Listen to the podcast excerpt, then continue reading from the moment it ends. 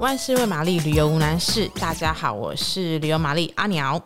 呃，我今天要来谈谈在花莲旅行可以做的各种户外活动哦。所以摆明了呢，这篇是针对比喜欢 outdoor、喜欢呃比较猛烈的运动的的男女孩们哦。如果男生也听这个专辑的话，那其实嗯，我觉得好比说像登山，其实都会常从南投作为出发点。那像花东的好处就是山海其实都可以。同时进行的，因为我今我本人也经历，就是在那边体验过一些行程，所以今天想来大跟大家分享，针对就是喜欢 outdoor、喜欢上山下海不怕弄脏弄湿，然后有点累，回来肌肉会酸痛的人，呃，在花莲可以从事的户外活动。因为你知道，首先要讲的是第一个，就是这几年那个呃海上独木舟很流行嘛，就是基本上东海岸啊，甚至。北海岸都有人家做这个事，那 in case 你还是不知道的人，然后我讲有些人可能说啊，我都滑过，好好，那你可以先跳过这个 part。不知道呢，其实呃有很多那种从花莲崇德哦，崇德附近的海岸出发，然后呢你就扛着独木舟前后下海，你就可以呃往北滑。那其实他们最常呃。卖的行程就是早上跟下午，早上可能就是五六点，天还没有亮就要出发。为什么呢？当然是要看日出啦。那或者是说，呃，三四点的时候出发，那这就没有什么好看夕阳或什么。但是因为呃那个时候就是太阳比较不热嘛。哦，忘了说，独木舟其实都是嗯。大概五六月开始，夏季它是一个夏季的活动。一来就是怕大家冷，二来就是如果你冬天出海的话，那个东北季风很强哦，就是你会被刮，你再怎么滑呢，就是会被刮走。所以通常呃冬天他们不会推这个独木舟，通常是夏天，那也 make sense 嘛，因为夏天就在玩水。好，总之呢，从沙滩出去以后，你开始滑滑滑。那其实滑独木舟不难，但是前后两个人要有默契哦，然后那个呃核心啊跟背力都要有一。点，但你就滑，就算你没有很呃很有经验，但是应该是很快就能够熟悉那个技巧，所以大家通常会往北滑，然后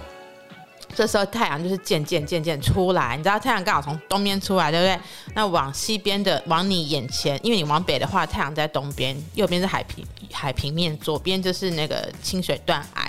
所以太阳照在那个清水断崖上，整片都是金黄色的。我跟你讲，真的非常魔幻。以前我们在走清水断崖都是走苏花公路嘛，所以你是处在那个山壁上，你没有机会我看到这一片的切面，地质的切面是什么样。但是借由独木舟呢，你就可以看起来真的很壮观。那有时候海上会有一些迷雾，一点点的薄雾加上金黄色的日出，我想真的很棒，因为我觉得。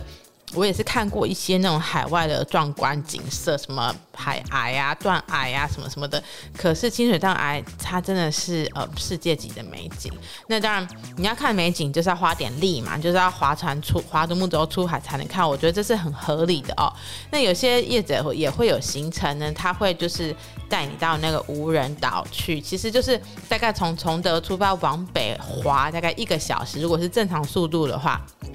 就可以到那个清水大清水沙滩，然后可以呃，就是在无人岛上过夜，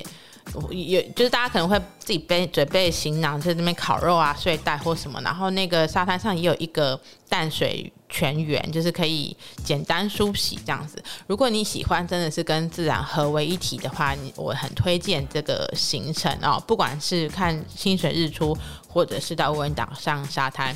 呃睡一晚，那下一个是我刚刚完成的，就是叫做橡皮部落，呃，不是橡皮部，橡皮隧道的那个探险。呃，如果有攀岩的人知道，其实你可以很 hardcore 很厉害的话，你可以到那个东海岸的沙滩，然后呢，从下面就是他们会有，因为其实这种东西我我觉得是有教练带会比较好的哦，会有一些呃路可以下达到东海岸的沙滩，然后就开始呢往攀岩，凭实力攀岩往上爬，爬到象鼻隧道。那象鼻隧道是什么呢？其实象鼻隧道是位在以前的旧苏花公路上，以前的旧苏花公路它是单向道、单行道，所以呢，不管是往南或往北的车都要分批进行然后，不像现在是双线道，就是可以畅通无阻。以前是要有那个有人在那边做交通的，就是时间的安排，什么时候你可以走，什么时候你要停下来等面下对面车道。那因为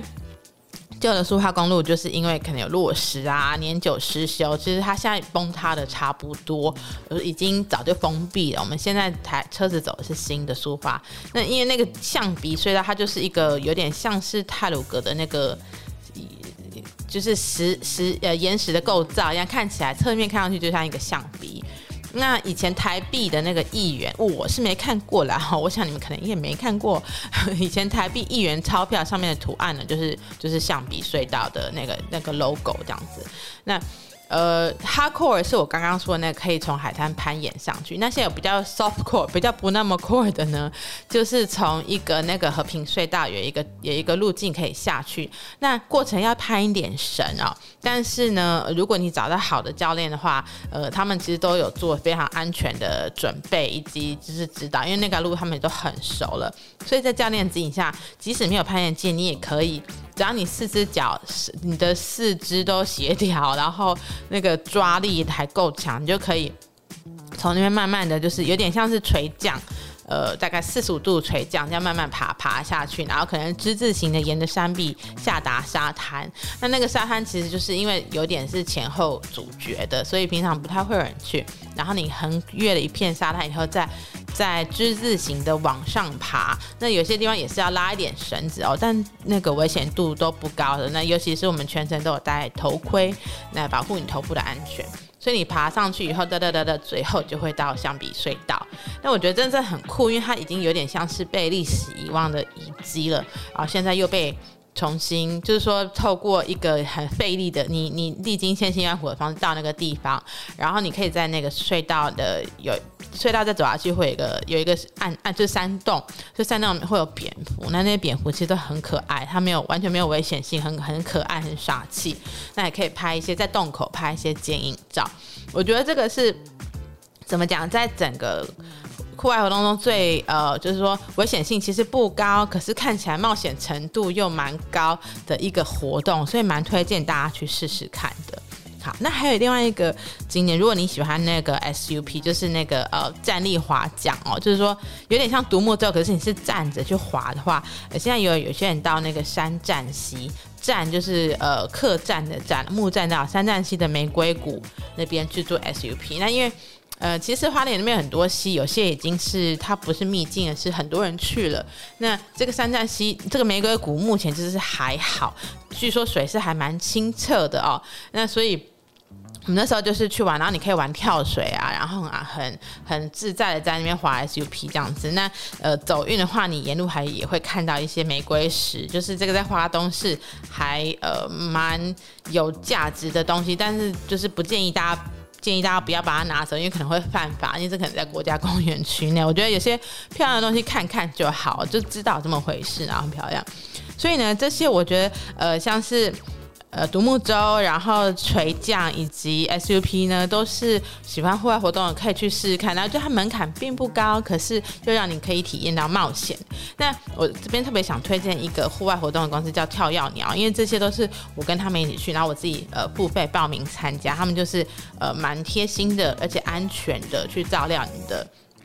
各个活动的细节哦，跳药鸟跳呢是眺望的跳，眼睛旁木字旁那个跳，那跳药就药是足部的药，跳药鸟，大家有空可以看看。不过当然也是有很多相关的其他的户外公司可以参考。那反正到花莲呢，就是要上山下海玩风的话，呃，你就会留下一个美好回忆，而且会对这个地方另眼相看这样子。好，喜欢我们的节目可以分享跟订阅，再给我们五颗星的评论喽。